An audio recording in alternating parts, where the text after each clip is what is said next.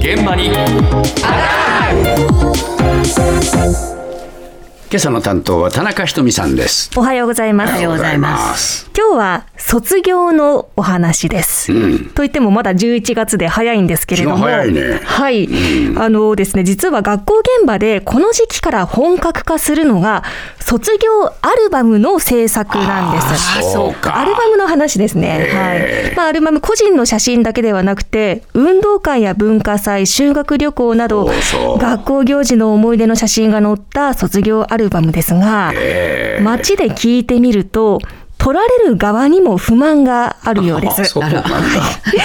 まずは皆さん納得のいく出来栄えだったのか、若い方に伺いました。写りが悪いものばかり厳選されているのがちょっと納得いかないなと思ってました。転んでる姿とか 借り物競争ですかね多分先生とかカメラマンさんが美味しい瞬間だと思って選んでると思うんですけど私からすると忘れたい瞬間恨んでますね。えっと、自分結構目立ちたがりでして小学校の頃に遠足とかカメラマンの前とかでピースとかしてたんですけど卒アルに全然採用されないっていう悲しい過去がありましたね。はい。親に全然いないねみたいに言われてあんだけピースしたのにみたいな。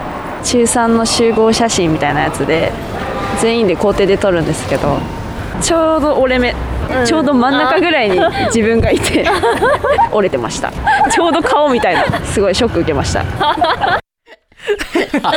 顔が真っ二つに折れてたっていう。いやー、なんかみんなわかる気するな、これ。そうですね。やっぱ不満はありますよね。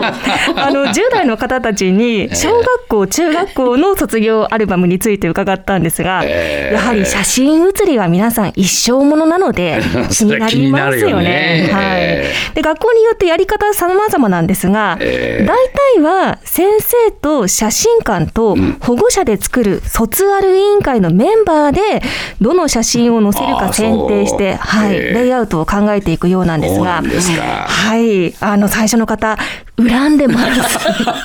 あ言われちゃうとな。ちょっとね、ええ決める方も責任重大ですよね。はい。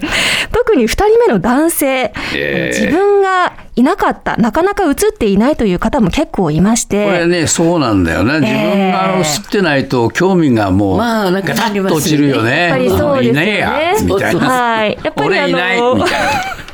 そうなんですよね。人事になってしまいますけれど、あの、活躍してるような目立つ子が何度も映っていたり、ええ特定の子が一度も映っていないといったことは、まあ、絶対に避けなければいけないんですが、ええ まあ気を使いますよね。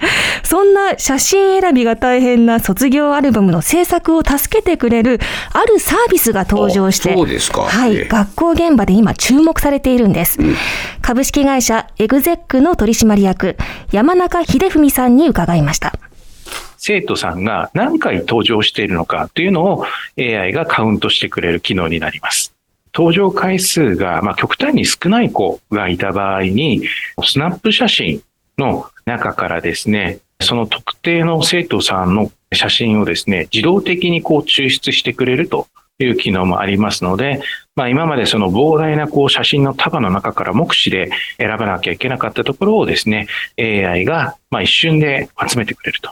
で、それからまあ今年新しく開発をした機能になるんですけれども、卒業アルバムによく使われる写真をですね、AI がおすすめの写真として抽出してくれると。まあ、例えばリレーでしたら、やはりこうバトンを持って走ってるシーンでしたり、修学旅行行った時ですね、神社仏閣の前で写っているグループ写真。で、これでこうみんなが笑顔で写ってるとか、まあ、ピースをしてるとか、まあ、こういったような写真を、こう、特徴を判断して、お勧めしてくれると。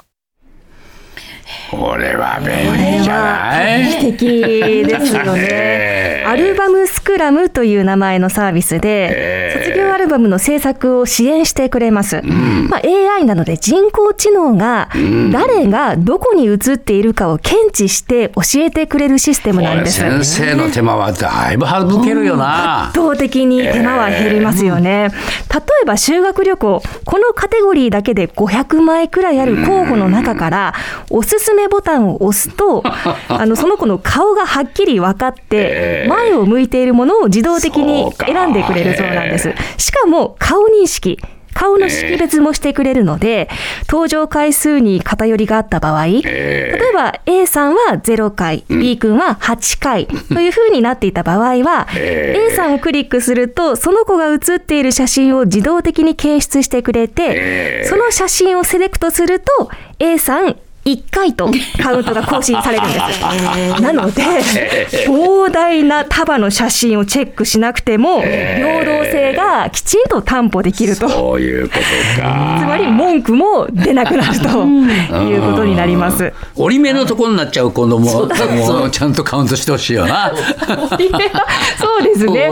あの二人じゃなくて一人っていうふうにちゃんとカウントしてくれるとは思うんですけれども。そして料金はですね、アップロードする候補写真1枚あたりが0.5円、ええそして子供1人当たり300円の基本料金がかかるそうです。これが1冊数千円のアルバム代に上乗せされることになりますが、今年で3年目、ええ。全国およそ800校にまで広がっていると、はい、やはり好評のようです。はい。で何が好評かというと、やっぱり時間が短縮されるというところだそうなんですが。えーに変えられないところはあるんでしょうね。そうですね、あの実際にこのサービスを導入した学校にもお話を伺いました、はいはい。千葉県柏市の手賀西小学校の教員東條正興さんに、えー4年前6年生の担任をしていた時どれぐらい大変だったのか。あのサービス導入前の卒業アルバムシーズンの動きを振り返っていただきました。例えば、石川太郎さんという人がいたら、石川太郎さんが何回写ってるか正の字で全部数えるわけです。で、今度は正の字で全員分チェックし終わった後、また写真を差し替えるわけですね。例えば1050番の写真をやめて、1122番の写真にしようなんて差し替えるわけです。で、差し替えるとまた正の字が全部変わるわけですね。もうとにかくそれの繰り返しです。卒業アルバムの写真選定はですね、12月の末までなんですね。それが納期なので、そこまでに、あの、写真屋さんにあげなければなりません。当然、この秋っていうのは運動会からスタートして、文化祭があるわけです。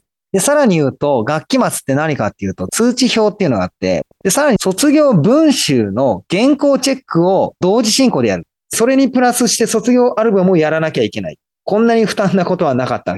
ひどい場合には、土日をね、使ってやったりとかするような年もあったりとかですね。いや、大変。この時期はいろいろ立て込むもう立て込むもんな。そうなんですよね。えーしかも、あの先生、メインは普段の授業もありますからね。それがメインですからねはい、当然しなければいけません。はいただ、このシステムを入れてからはえ、作業時間が半分ぐらいに短縮されたそうです。ねはい。かつては、あの、学校のサーバーに保管されている、1年生から6年生の間の写真3000枚の中から、目視で一つ一つ選んでいたそうなんですが、これは大変だよな。えー負担が激減したそうです。そうですか。えーえそしてあのこちらの学校では他の分野でもデジタル化を進めていて、え特に激務だった教務主任兼6年生の担任の先生、はいはい。この残業時間がええ。3年前に比べて年間で606時間も減ったということなんです。まあね、よく先生は激務だっていう話を聞きますけれども、こういう本当に期間限定のところだけね、聞いただけでも、いや、大変だと思いますからね、とにかく AI が助けてくれるものは AI に頼みましょうよね、本当にそういうふうに思います。